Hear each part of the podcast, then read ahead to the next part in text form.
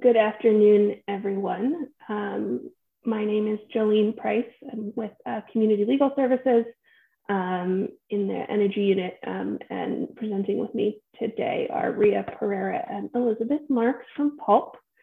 Uh, I think we're going to follow a turn off our cameras when we're not presenting mode. Um, but so just as background, um, slide. Uh, who are we? Uh, PULP is a statewide uh, legal aid organization um, that represents the interests of low-income residential utility state, consumers statewide um, and provides um, technical assistance and support to legal aid and nonprofit community groups. Um, community Legal Services is a Philadelphia-based legal aid organization that provides direct representation to low-income Philadelphia families across a wide um, range of uh, issue areas, um, and the energy unit specifically uh, focuses on um, access to essential utility service at affordable rates and looks at affordability policy on a local, state, national level. We also um, represent Philadelphia residential gas and water customers in uh, PGW budget proceedings at the Philadelphia Gas Commission and uh, Philadelphia Water Department rate proceedings. Today, um, we're going to uh, start with a focus on utility assistance programs, what, what assistance is out there that's available for um, uh, low-income customers. Uh, we'll do a, a, quick refresher on strategies to avoid terminations and, um, and then uh, talk about um, some resources that are available. Um, you can feel free, we'll do a Q&A at the end, but feel free to type questions in the chat as we go as so what's the status of uh, shut-off moratorium? Um, the most important piece of this slide is the piece at the bottom. Uh, utility shutoffs are now allowed to proceed across the state. And uh, we have heard from utilities that they are proceeding with setting out shutoff notices and terminating customers. The um, COVID-19 emergency moratorium is uh, pretty much over. Um, there's one small um, continuing provision we'll discuss about payment arrangements. Um, the um, whatever you learned before about protected customers not being able to be shut off, um, that's no more. That ended on March 31st. Um, and the annual winter moratorium that exists every year from December 1st to March 31st also ended on March 31st. Um, based on data from the utilities, um, as of February, uh, more than 800,000 utility accounts, um, and that's you know households, not individual customers. Uh, I mean, it's individual customers, but those are households, not just one person. Um, are at risk of termination just um, among the regulated utilities uh, by the PUC. That doesn't include any uh, unregulated utilities, um, with uh, 850 plus million dollars in regulated utility debt, which is a, a 44% increase um, from the previous year. Um, so we're dealing both with a termination crisis and a debt crisis. Um, in the meantime, studies have found that having utility moratoria um, did reduce COVID infection rates and mortality rates. Um, and just a note, you know, I think the CDC eviction moratorium was extended to June 30th, but um, it doesn't stop eviction if the utilities are terminated. Um, and, um, you know, there's a lot of, I think I don't need to say this to most of you, but um, there's a lot of collateral consequences to utility terminations, including eviction, loss of public housing, um, uh, lots of issues with child custody, um, all sorts of issues that can arise um, from a utility termination. Then we pass it to Liz to talk a little bit about some of the utility assistance programs.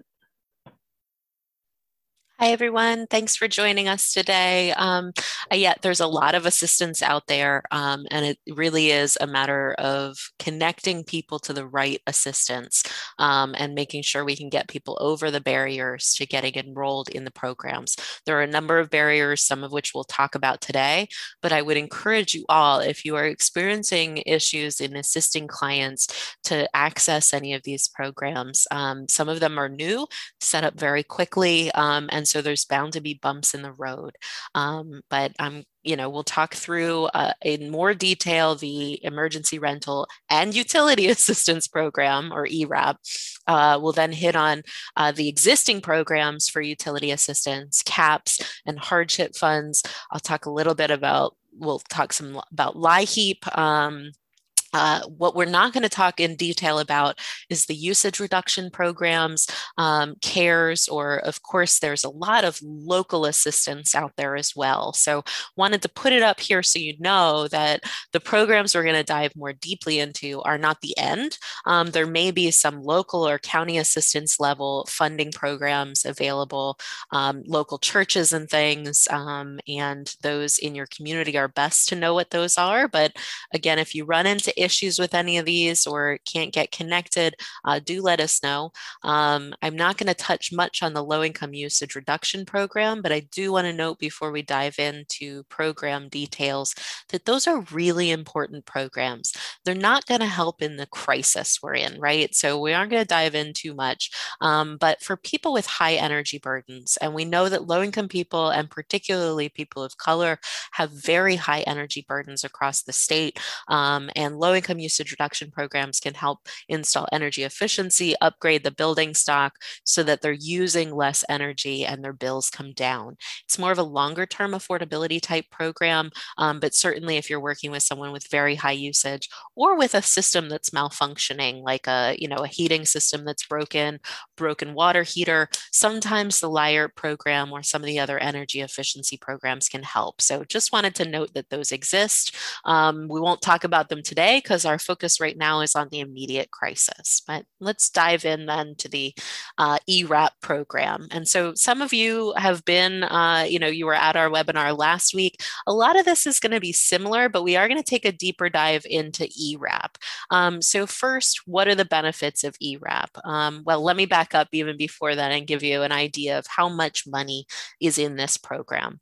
So uh, with the December um, allocation we got from the federal government, um, that was part of the uh, uh, appropriations bill in late December. Uh, that money that came to the state came both directly to counties, about 777, almost 778 million went to large counties. There's 18 of those large counties that got a direct allocation from the federal government. The remaining amount of Pennsylvania's money from that bill went to uh, DHS um, and is allocated to each of the counties um, through a you know a simple formula based on population. So all counties are administering this program at the county level. Some of them have uh, kind of their own program set up. Others are going through kind of a, a streamline DHS administration. There is an additional $671 million coming through the American uh, Rescue Plan that has not reached the state yet, um, but it will come. And some of the eligibility for that and the benefits are going to be a little bit different when that money is released. But for this first pot of money, uh, what we're going to talk about are all the kind of program rules that are in place now for that. Um, uh, so, as far as benefits, um, and I'm not going to dive too deep into the rental side, but there is rental assistance available dating back to March, um, plus some additional three months um, rent if um, necessary to stabilize housing. There is also utility and home energy costs and arrears that can be paid for. Um, and this is also plus an additional three months. So it's 12 months plus three months if necessary for housing stability. As far as the utilities go, it can pay for electric, gas, water and sewer, deliverable fuel, which would be your oil, propane, coal, uh, wood, um, and it can also pay for trash. Um, the utility assistance pot of money cannot be used for broadband or telecommunications services. However, guidance that was issued early on said uh, no broadband or telecommunications, and then the, Fed, the Treasury issued subsequent guidance that said you could use for broadband and telecommunication services. Um, so, if necessary for school, work, or telemedicine, um, you can, uh, or the counties could help pay for broadband or telecommunication services uh, through the other direct or indirect expenses incurred as a result of the pandemic provision. And then there's also the counties can offer housing stability service. So essentially, case management services and legal services are allowed to be funded through this program. They're not required, um, but many of the counties have set up some housing stability services to go along with these uh, kind of assistance. So let's go then to the next slide if we can. Um, so who's eligible? Um, going to dive real deep in, in here right now. Um, right now, it's responsibility for paying rent on a re- residential property. You have to be at 80% of the area median income, though there's a priority for those at, at the 50% of area median income. And when you get a copy of these slides, um, that is a live link there that will take you to a sheet that will give you the AMI for every county. Um, it's so the income is going to be based on actual gross 2020 income for the year, or they can annualize it um, based on your monthly income at the time of your application. Or there's a few categorical eligibility um, standards where pe- people receiving assistance that uh, they'd have to otherwise be eligible for this program, they are categorically or may be categorically eligible for ERAP. A household for this program is all adults 18 plus that are not full time high school students. So you may have an older high school student uh, who's full time, maybe 19. Um, they, if they're earning income, that's not going to count towards income. Um, the other eligibility requirement is that uh, as a direct or indirect result of COVID 19, one or more of the household members has to have experienced a reduction of income, which could be reduced hours, um, it could be an increased household uh, costs, um, or financial hardship, again, directly or indirectly as a result of COVID 19. Um, so, one piece uh, to keep in mind with utilities is that everybody who has been staying home through the pandemic has increased household costs as a result. Um, if you are at home more, you are flushing your toilet more, you are taking, you are using your sinks more, you are running your heat longer hours, um, uh, you may be cooking at home more often. Um, most of the clients we've talked to, and I know this to be true from myself, we are all experiencing, you know, higher increases in the amount of utility services used. That is a direct or indirect result of COVID 19 um, at risk of, so the, in addition to that, um, the person has to be at risk of housing instability or homelessness.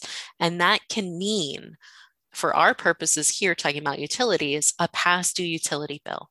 Why? And we'll go back to what Joline said the lack of utility service to your home can de- destabilize your housing, uh, lead to eviction. Um, and so, you know, the, the, that loss of service or a past due utility bill that may put you at risk of termination is going to be enough to, to make you eligible for this.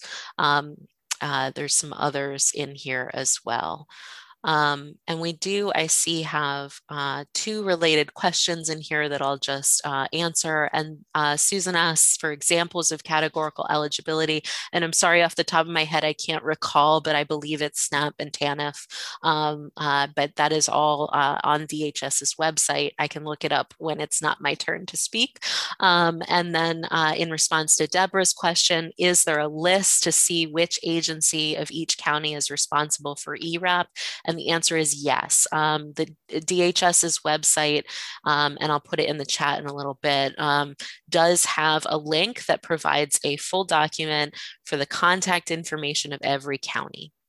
So let's go to the next slide because I do have some more info on on uh, that. But first, uh, we put this uh, up. This is the if you click on the link in the the uh, presentation, it'll take you to this county by county list, gives you a full breakdown of who what income eligibility is, and it is significantly higher than what a lot of the other assistance programs are. So we're hopeful this will catch a big pot of people that would otherwise not be eligible for assistance. So applications, um, and this goes to Deborah's question. Um, the ERAP application is live in Compass right now. Um, there are about 40 counties who have opted in to use this common application through the Compass app.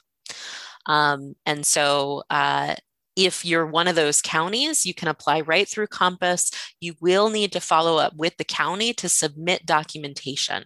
So, um, but soon, uh, DHS should be releasing functionality in Compass that allows you to just upload those documents when you apply, and all of that will go to the county for processing if you're in one of the other counties that's not using the Compass app, you you can still, if you go to Compass and you start the application, you'll put in where you're located and it will automatically redirect you to contact the agency that's administering it um, in, in that county.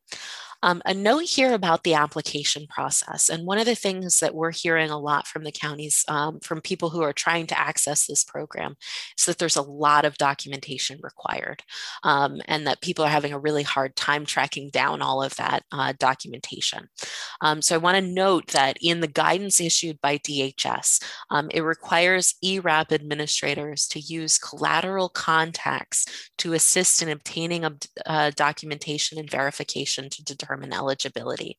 That's similar to the requirement for LIHEAP that the county assistance offices, when somebody can't get assistance, will do outreach to a third party to try and do that verification through the phone um, or to get them to send an email confirmation. Um, so if somebody's struggling to collect the documentation they need, um, they should be able to get assistance from the ERAP agency. Um, Another piece of ERAP that everyone should be aware of is that there is a right to appeal. Um, at intake, uh, all clients have to be informed of their right to appeal and of um, the review process. So, informed of that and how to go about appealing.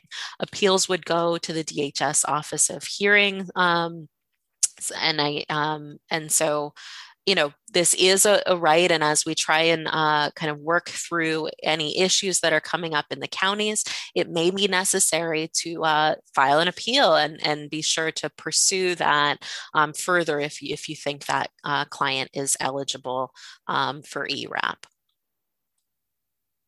Can we go to the here we go. A couple of, and we called these special rules, but they're really just some quirks I wanted you all to be aware of. Um, one is emancipated minors can can qualify for ERAP. Um, Two, uh, you know, if if somebody is on the line for income eligibility, make sure you check out those uh, inclusions and exclusions, which follow the HUD guidelines. Um, so for some of the some of you, you haven't worked before, maybe with the HUD uh, income guidelines, and they're generally similar to what LIHEAP would be, but certainly uh, worth checking out. Um, it excludes things like child income, income of live-in aides, and temporary or non-recurring or sporadic income, which um, you know wasn't clear in the guidelines, but we would read that to mean that uh, stimulus checks, for instance, which would be temporary, non-recurring, and sporadic uh, income, would be excluded. Um, uh, I note the income of live in aides, and I want to note here that this is both an exclusion uh, of income for ERAP and an exclusion for income of LIHEAP. And the reason I mention it is because we actually had an appeal recently um, uh, with DHS on this, where somebody's um, an, an, older gentleman had his, um, you know, a, a, relative who is living with him and making a, you know, money um, for the home care that he was providing to his relative.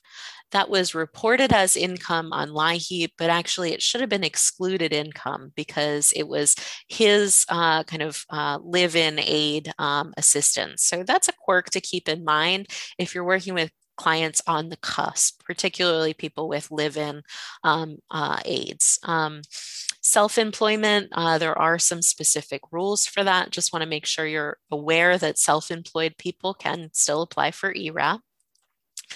Um, and uh, if you have a client moving from one county to another, counties may, this is a permissible piece in the in the guidelines, they may choose to use funds to help with relocation from one county to another.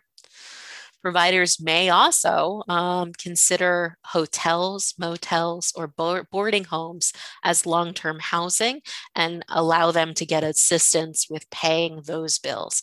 And we know that there are a lot of people currently staying in hotels and motels because they may have been evicted during the pandemic um, uh, or, uh, you know, uh, for for some reason in the last year, um, they may be eligible for assistance.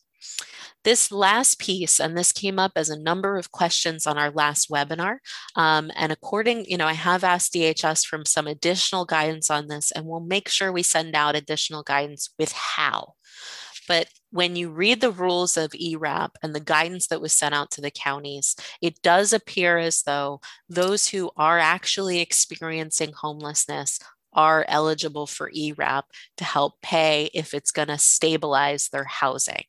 Um, and so uh, that's you know one piece that um, if they have to catch up with that rent um, or you know to get a new place, they have to take care of their utility uh, bills from before, right before they were evicted and are now um, homeless in order to get service in their new residence.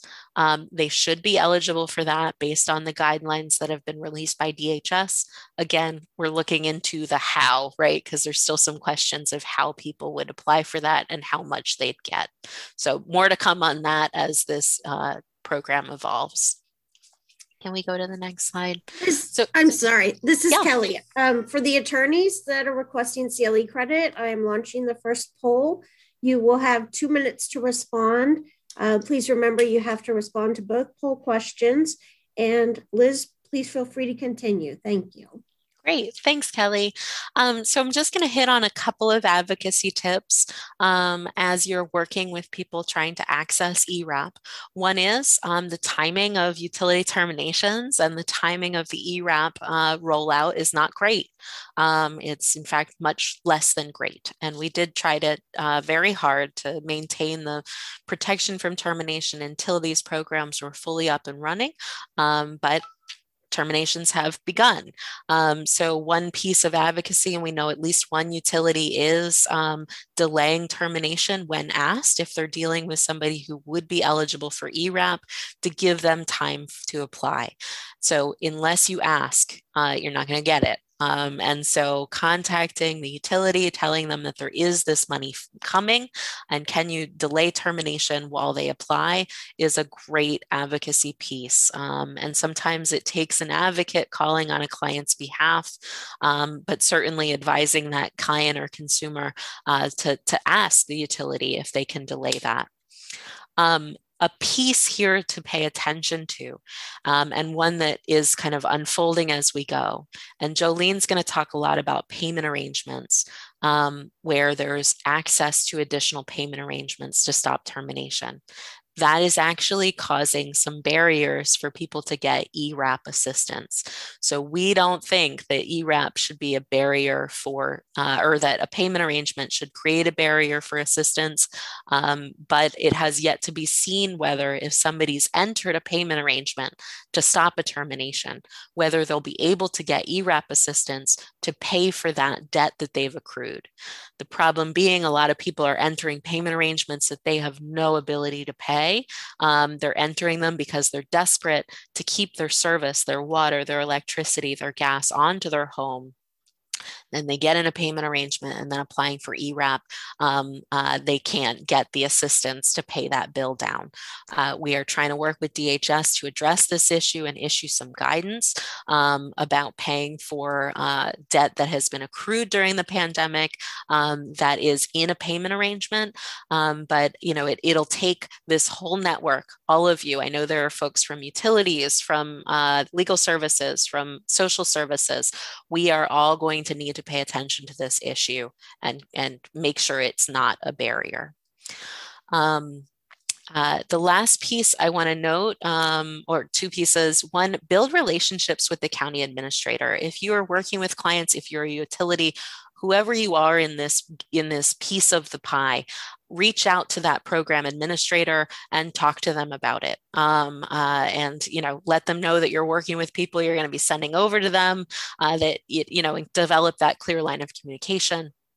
Um, and then advise clients to take a photo of completed applications. This has been something we've been advising people ever since the mail became an issue. Um, but certainly, if you're going to work with the utility to try and delay termination, um, it would be helpful if you could actually provide, you know, a, a, some kind of proof that that that application has been submitted. Um, and snapping a photo of that, making a note of the date, uh, should help, especially as people flock to these programs. Um, we're expecting there to be some serious delays delays in processing um, of the application. And then please contact us as issues arise. Um, we've been working with uh, the policy folks at DHS, um, passing along issues as they come up um, so that DHS can issue additional guidance. So don't, you know, it, we may not be able to do anything, but uh, do say something if you're seeing something. Um, and with that, I think um, I'm going to turn it over to Ria to talk a little bit about some other programs. Um, Liz, we, we do have a question. Um, okay. If a family has been evicted and are presently living in a hotel, how long will ERAP pay for hotel lodging? Um, that is going to vary um, based on the county, and I'm going to get. I'm getting a little out of my. Uh, I'm not a housing attorney. I'm a utility attorney, so I do want to make sure I stay in my lane. But my read of the um, program guidelines are that anybody can get, if they're eligible, up to 12 months of assistance, um, and that it is up to the um, county to decide whether or not they'll provide assistance to those living in a hotel if the situation is long term. So um, that's unfortunately the best advice I can give you. Um, and, you know, I think it'll take some advocacy with the local um, uh, administrator to talk about whether or not they're going to allow uh, hotel stays, long term hotel stays, to qualify for ERAP.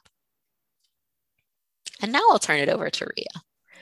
Thanks, Liz. Hi, everyone. So, we're going to be talking about a few utility specific customer programs that are available. Uh, but at the outside, we wanted to give you guys the 2021 federal poverty limit guidelines to give you guys some uh, real numbers for household incomes that do vary by uh, household family size as well as FPL limit, as we're uh, going to be throwing a lot of kind of percentages at you in the next few slides. So, the first utility specific program we're going to be talking about, or the bucket of programs, are going to be customer assistance programs, otherwise known as CAPS. So, like I said, these are utility specific programs. So, uh, the general benefit and eligibility guidelines uh, are going to vary by utilities, but uh, we're going to give you some general rules here about what you're going to generally see time and time again. So, CAP programs do offer those discounted bills for CAP participants that offer uh, lower monthly payments. In addition to that, uh, CAP programs generally have some component of arrearage forgiveness for that uh, pre programmed debt accrued prior to uh, the participant's entry into CAP. Now, what generally happens is that the debt is frozen and then for every on time full payment that the CAP participant makes while they're in the CAP program, they can earn debt forgiveness over time. What that period is is going to vary, but uh, we generally see 12 to 36 months is uh, kind of common in that bracket. So, some general eligibility uh, requirements, guidelines that we do see, uh, we uh, generally see uh, the requirement of having uh, income at or below 100 50% FPL. There are exceptions to this. We gave uh, the example of Peoples on the slide, which has a FPL maximum of 200%. So, in addition to the income uh, guidelines, income requirements. There are other requirements uh, we kind of wanted to highlight here. Uh, the CAP participant does have to be a customer of the utility. Some utilities also required a, a, another payment trouble showing a payment trouble status for a participant, a customer to uh, get on CAP while uh, utilities might ask for social security numbers uh, if for a cap participant to become a cap participant uh, it is not an actual requirement which is helpful if a customer is unable or unwilling to give their social security number so let's really quickly talk about what happens if the CAP participant isn't able to keep up with the CAP bills and they do have debt accrued while in the CAP program. So those CAP arrears, that CAP debt is ineligible for payment arrangements. So it's really important that if possible, uh, the CAP participant continue to pay their CAP bills. If they don't, they could face potential removal from CAP and risk of termination.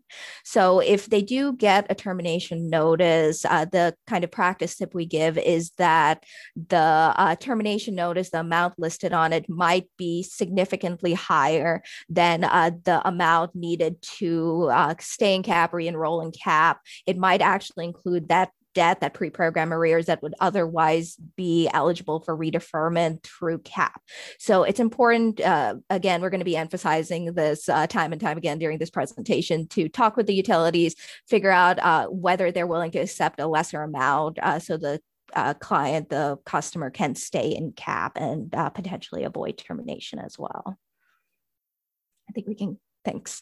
So uh, the next program we're going to talk about, again, this is a utility specific program. This is hardship funds. And just like CAP programs, the specific eligibility and uh, general guidelines are going to vary by hardship fund, by utility, but here are some general rules of thumb. So hardship funds are your grant assistance programs through utilities. You generally will see a grant assistance amount, excuse me, of uh, between three and $500. Some general uh, eligibility requirements uh, will be income at or below 200% FPL. Uh, so as you can tell, it's set normally just a little bit higher uh, from the cap income uh, kind of cutoff a lot of utilities, uh, though this can vary as well, uh, do also require what we call a good faith payment showing, which essentially means that within a certain period of months uh, prior to application for the, the grant, the hardship fund, uh, the uh, customer needs to have uh, shown a good faith. Uh, so they have to have paid a certain month amount uh, over a period of months. And what this amount is and what this period of time is can vary by the utility, but a lot of them do have this good faith payment kind of showing. So uh, we always recommend, especially for customers facing termination, to uh, not only look at the individual hardship fund grant, but if the uh, amount needed to avoid termination is uh, significant, to see if it's possible to couple that grant with other sources of assistance. And this could be, you know, LIHEAP during LIHEAP season. This could be if the customer does have a little bit of money to put towards uh, their uh, account. so really seeing what the the universe of resources might be that can be kind of coupled together. And again, with all these universal service programs, uh, just contact your utility, figure out what your uh, specific uh, eligibility requirements or customer specific eligibility requirements might be. Ria, so, I'm sorry. We have uh-huh. a question. We have a sure. question. Is that debt forgiveness over time of the 12 to 36 months have to be consecutive? If someone misses one month, does it start the clock back over again?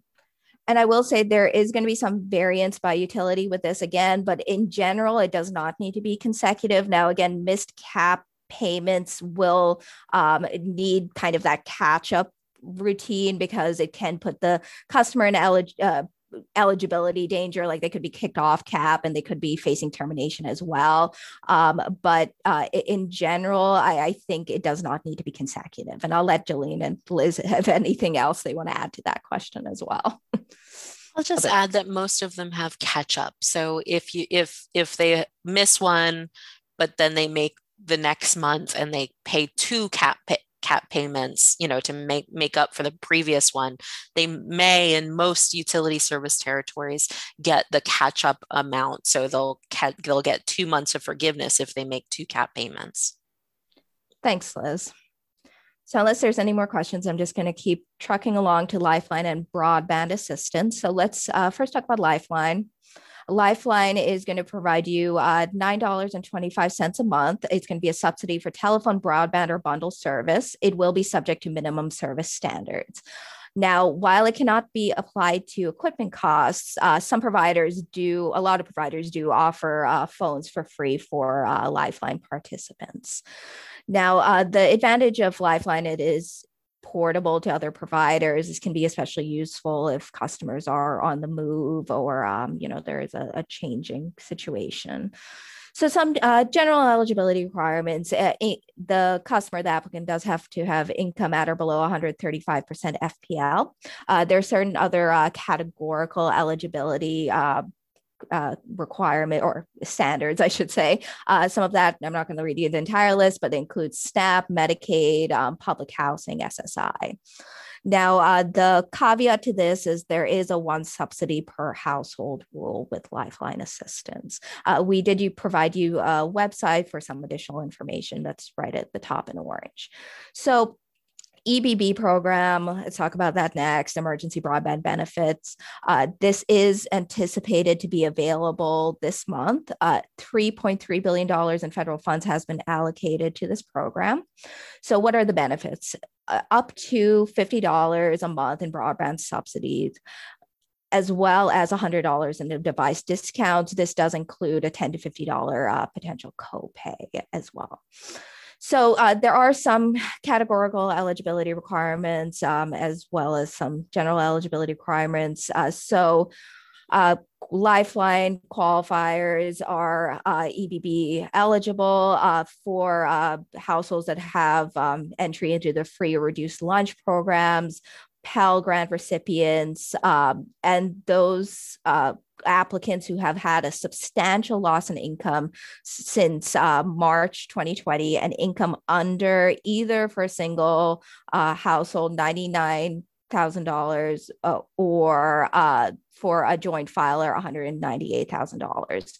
Or if uh, the eligibility uh, for providers uh, with who have the existing low income or COVID 19 programs. So, for households who are eligible for their providers programs. So, like I said, this is a, a anticipated to be available this month, and um, it's going to be available. Uh, until the funds are exhausted or six months after the end of uh, the health emergency. So there is a finite duration to this benefit. And um, I'm going to pause here before handing it over to Liz to talk about LIHEAP to see if there's any questions. Otherwise, I'll hand it over to Liz. I don't see any. Okay, so I shall hand it over then. Um, and let me, I'm going to just quickly go through LIHEAP. Um, there is a link in this presentation um, if you uh, want to tune in and watch our uh, LIHEAP webinar from the fall um, for a lot of details about the ins and outs and who's eligible for LIHEAP. Um, so LIHEAP was recently extended. It was scheduled to close April 9th and it will now close April 30. So we have some time to get people in for LIHEAP as soon as possible. Um, as always, there are three primary benefits to LIHEAP. There's a cash grant, um, which people can get every year um, as long as they have a home heating responsibility. They're, they've meet the income guidelines and they're a Pennsylvania resident. You can get a crisis grant, uh, which is up to $800 um, to resolve an actual or imminent home heating emergency. Um, and that as long as it can be resolved by that amount of money, up to $800, uh, they may be eligible for a crisis grant. And an actual or imminent home heating emergency means um, I've got 15 days or less of deliverable fuel, or um, I have a termination notice, or for this program year only, I have a past due utility bill that could otherwise form the basis of a termination. Um, so because of the long-term moratorium, that additional past due bill rule is in place this year. Unlikely to be in place next year, uh, but we're not at next year yet. LIHEAP program rules change every year. Um, a little bit. Most of them stay the same, but some of them change. Um, not going to, for the sake of time, dig in deep into the tenant eligibility, but just want to note to watch out for if you're working with a tenant who has a heating responsibility through rent, unless they are receiving income based public housing assistance, they are likely eligible for LIHEAP um, uh, and they'll get that grant directly to them. Um, I also want to note quickly that immigrant uh, mixed uh, immigration status households are eligible for LIHEAP. Um, the undocumented household member's income would count for the purposes of calculating household income, but they would not count as a household member for the purposes of counting household income. Um, the application is up there. Uh, stay tuned on this as well. And we will have another uh, webinar sometime, uh, probably in May, uh, should we have a new LIHEAP program opening in the summer. We anticipate about 240 to 260 million additional LIHEAP dollars coming through the American Rescue Plan. Um, this is in addition to normal LIHEAP allocations. Um, it doesn't need to be spent until the end of until September 2022, which means there's some time. So some of that money may go into the next program year, but we are really hopeful in working with DHS that we will have some kind of summer emergency program established. So stay tuned. We'll, we'll, you guys will hear it first from us if that happens. Um, can we go to the next slide? Just going to touch on a couple of the other preview of additional relief coming that has to do with utilities. There's a lot of relief coming in the ARP. Uh, we are hopeful it's coming in time. Um, uh, First, the low income household water assistance program. This uh, has uh, about, and we don't know how much is going to come to Pennsylvania yet, um, but we anticipate it to be a good chunk of money that will help us pay, pay down some of those um, water and wastewater bills. Uh, the states, we're waiting for guidance from HHS to tell us what our allocation is going to be and what the program guidelines are from HHS. Once they, they release those at the federal level, the state will then need to develop a state plan. Um, and we are actively talking with DHS about what that might look like. So stay tuned. And if any of you are a water provider, um, you know, we are looking to create some stakeholder meetings with DHS. So reach out to us and we'll, we'll get you plugged in. Um, uh, I note there's additional emergency rental assistance coming. We already covered some of this, but some of the changes to the this pot of additional money are that it increases the total amount of assistance available to 18 months. And it adds that financial hardship that occurs during the pandemic would qualify rather than being due to the pandemic or related directly or indirectly to the pandemic. So there'll be some flexibility with those new funds. And finally, there's the Homeowner Assistance Fund, which should get at the fact that the other, the ERAP doesn't cover homeowners. Um, this uh, allocation we expect to come sometime soon, um, and uh, it's not clear yet who's going to run that program. Um, what we are hearing is that it may be PHFA, um, but I don't think any decisions have been made about that program. Um, certainly, uh, we'll release information to you all as soon as we know it, and you may know it before we do. Um, but this funding will be able to pay for electric, gas, uh, uh, energy costs, water, internet, and other home uh, housing costs. So looking forward to those programs. Um, and with that, let me turn it over to, I think I'm turning it back to Ria, or am I turning it to Joline? Liz, we actually have a question quick. Okay. Um, does anyone who qualifies for ERAP also qualify for the broadband program? I don't believe that's one of the categorical eligibility. Um, uh, so to my knowledge, that's not on, on the list. Um, there's going to probably be an income differentiation for ERAP because the income's a little bit higher. but I don't have any further guidance on that. Um, I don't believe it's in the list of categorical eligibility, though. I'll turn it over to Joline. Thanks, Liz. Um, so um, that was a lot about assistance, and one of the reasons it's super important right now, as we've mentioned before, is that uh, utilities are now allowed to proceed with um, termination. So I'm going to do a quick overview, refresher of some of the requirements around termination and talk a little bit about um, uh, payment arrangements um, availability. So just a quick note on for the regulated utilities, uh, utilities regulated by the Public Utility Commission, um, they do have to send out a 10 day written notice of termination prior to terminating a customer. Um, that 10 day notice is valid for up to 60 days. So uh, if it says, you know, we will uh, shut you off April 10th or later, it's valid 50 days past April 10th um, or 10, 60 days from the date of the notice. Um, they will have to do a three day, utilities are required to do an attempt to contact the customer three days prior to, um, to uh, termination um, by phone, by uh, electronic methods if a customer has consented, or by in person methods. But just note that it's a, an attempt to contact and not an actual contact. Um, they can call, and if they don't reach anyone, um, that, that can count. They are also supposed to knock prior to um, shutting off service. Um, and just one note, uh, no Friday terminations. So utilities can only uh, terminate Monday through Thursday. So no Friday, Saturday, or Sunday terminations. Uh, wanted to briefly touch on um, notice to tenants of uh, utility termination where there's a landlord ratepayer.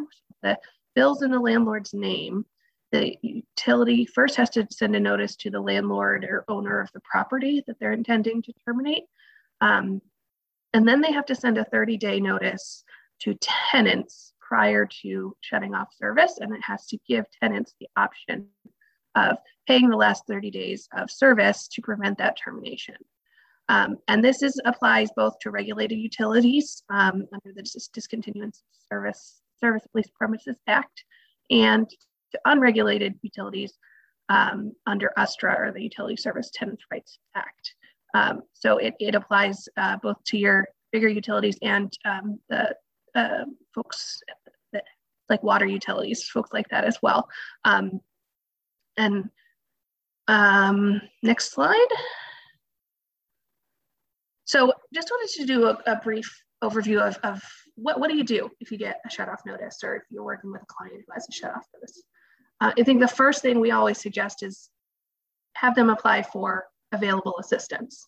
Um, while doing so, make sure the utility knows the application is pending, especially if it's not a utility run program, like for example, the ERAP program, and ask the utility to stay termination um, while the application is in process, while they're working on applying. Um, if a client is experiencing some sort of unique hardship, um, you know, make sure to let the utility know and see if there's any assistance or special protections that may be available. Um, the um, uh, the next thing um, that we would recommend is is if a security deposit was charged on the account, um, uh, ask if it can be released or waived. And and just a note that if a household is at or below 150% of federal poverty, um, otherwise potentially eligible for a customer assistance program with the utility, uh, they should not be able to charge uh, uh, security deposit at all for that household and to return it. Um, if assistance is insufficient, there's not enough to cover the bill, or someone's ineligible for assistance, um, uh, you know, not eligible for enrollment in an assistance program or, you know, not a tenant, so can't access ERAP, having issues with LIHEAP, it's gone to another utility. Lots of reasons that there might not be enough assistance, unfortunately. Um, then we recommend seeing if you can um, get an affordable payment arrangement from the utility or from the Public Utility Commission. Um, and also recommend assessing whether special protections apply um, whether a medical certificate uh, for a medically vulnerable household would be appropriate, a 30 day hold on termination. Um, and then um, whether any protections for victims of domestic violence um, might um, might apply. Um, so that's sort of, and then if if the bill is just so large that there's no other option, um, we would recommend referring to a local legal services provider to assess other legal options like bankruptcy. So I just wanted to touch very briefly on payment arrangements. Um, what's a payment arrangement?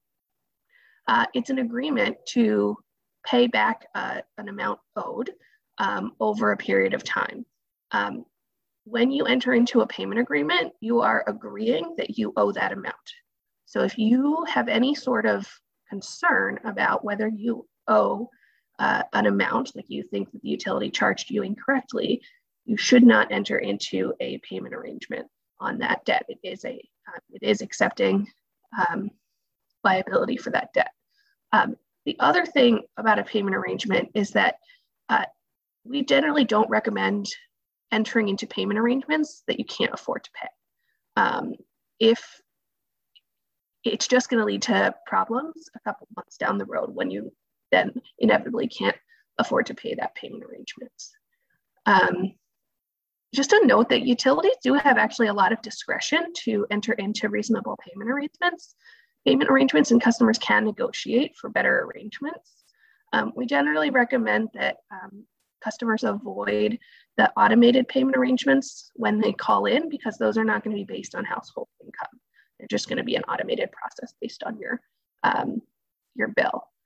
Um, and I noted at the outset, um, in uh, otherwise ending all protections against shutoff for um, uh, customers due to COVID, the Utility Commission did require utilities to offer uh, additional payment arrangement terms based on household income, um, including uh, 60 months for um, customers at or below 250% uh, of federal poverty.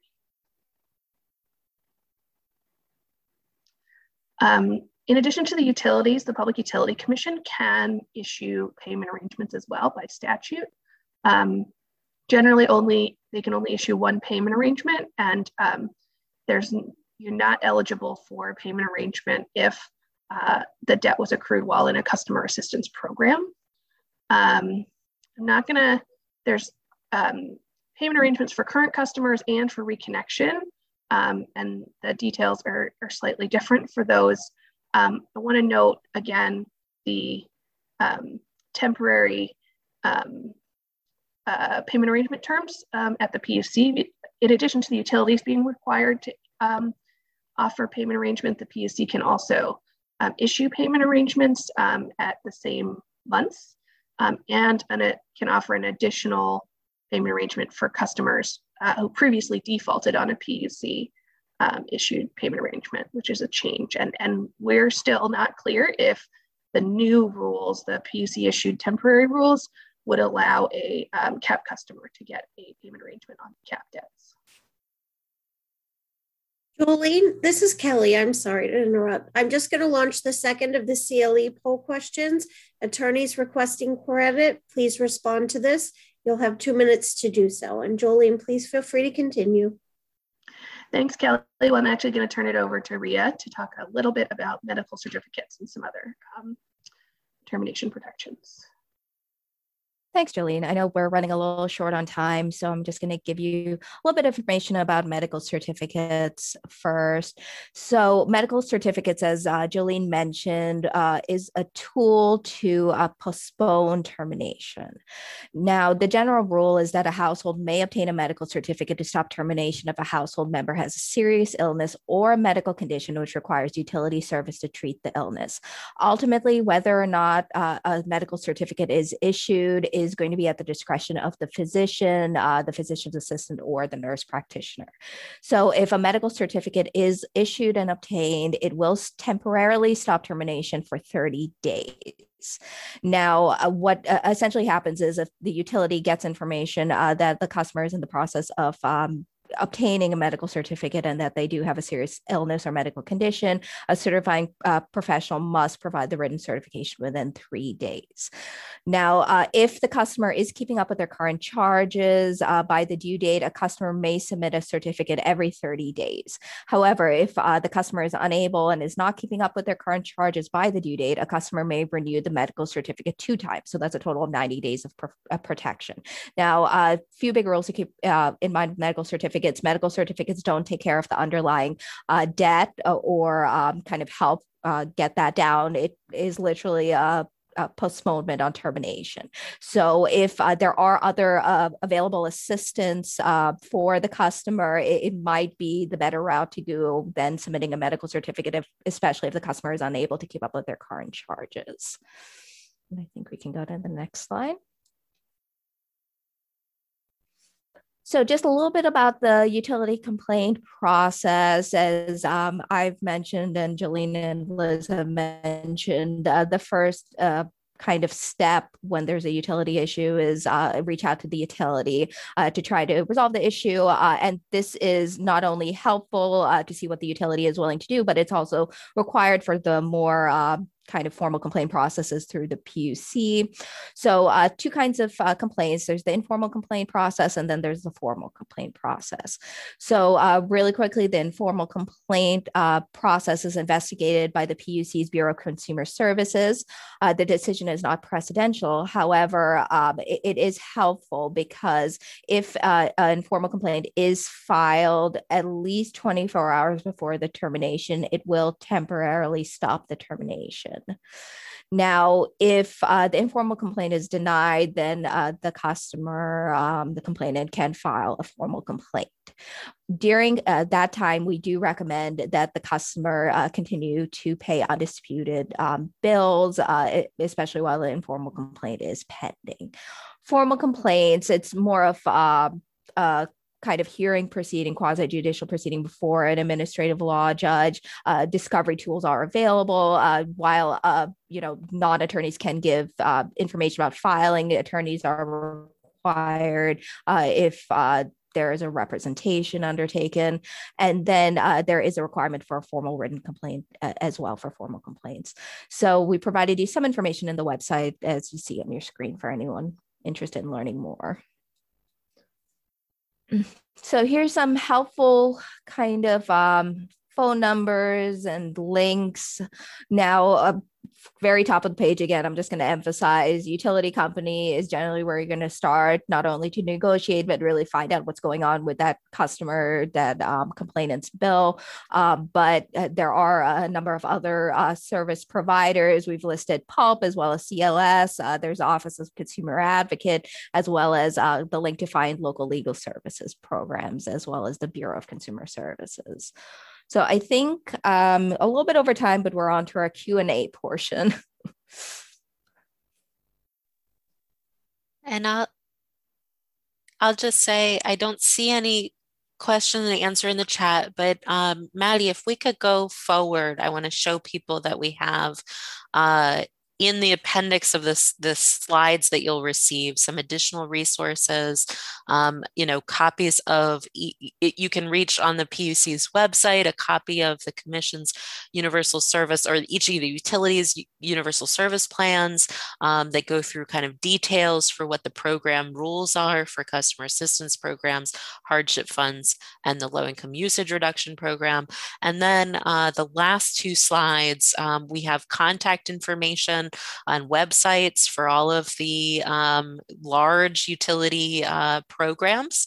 Um, so hopefully that'll be a res- good resource to you all um, when those slides get delivered. Uh, you should have all of that. Um, but of course, um, you can contact PULP or CLS uh, at any time if you have questions or need help with a client. Um, and if you are working with a client who needs a little bit more assistance and some legal services, um, uh, you know, local legal services programs are available. And um, we at PULP uh, operate a small emergency utility hotline as well um, for emergency uh, termination calls. So um, thanks for joining everyone. Unless, oh, do we see a, do I see a question? Uh, nope, just someone saying how wonderful it was. I'm really glad it was helpful to everyone. Enjoy the beautiful day, um, and uh, do don't hesitate to call us if you have any questions or uh, run into problems in your counties. Take care, everyone. Have a good rest of the day.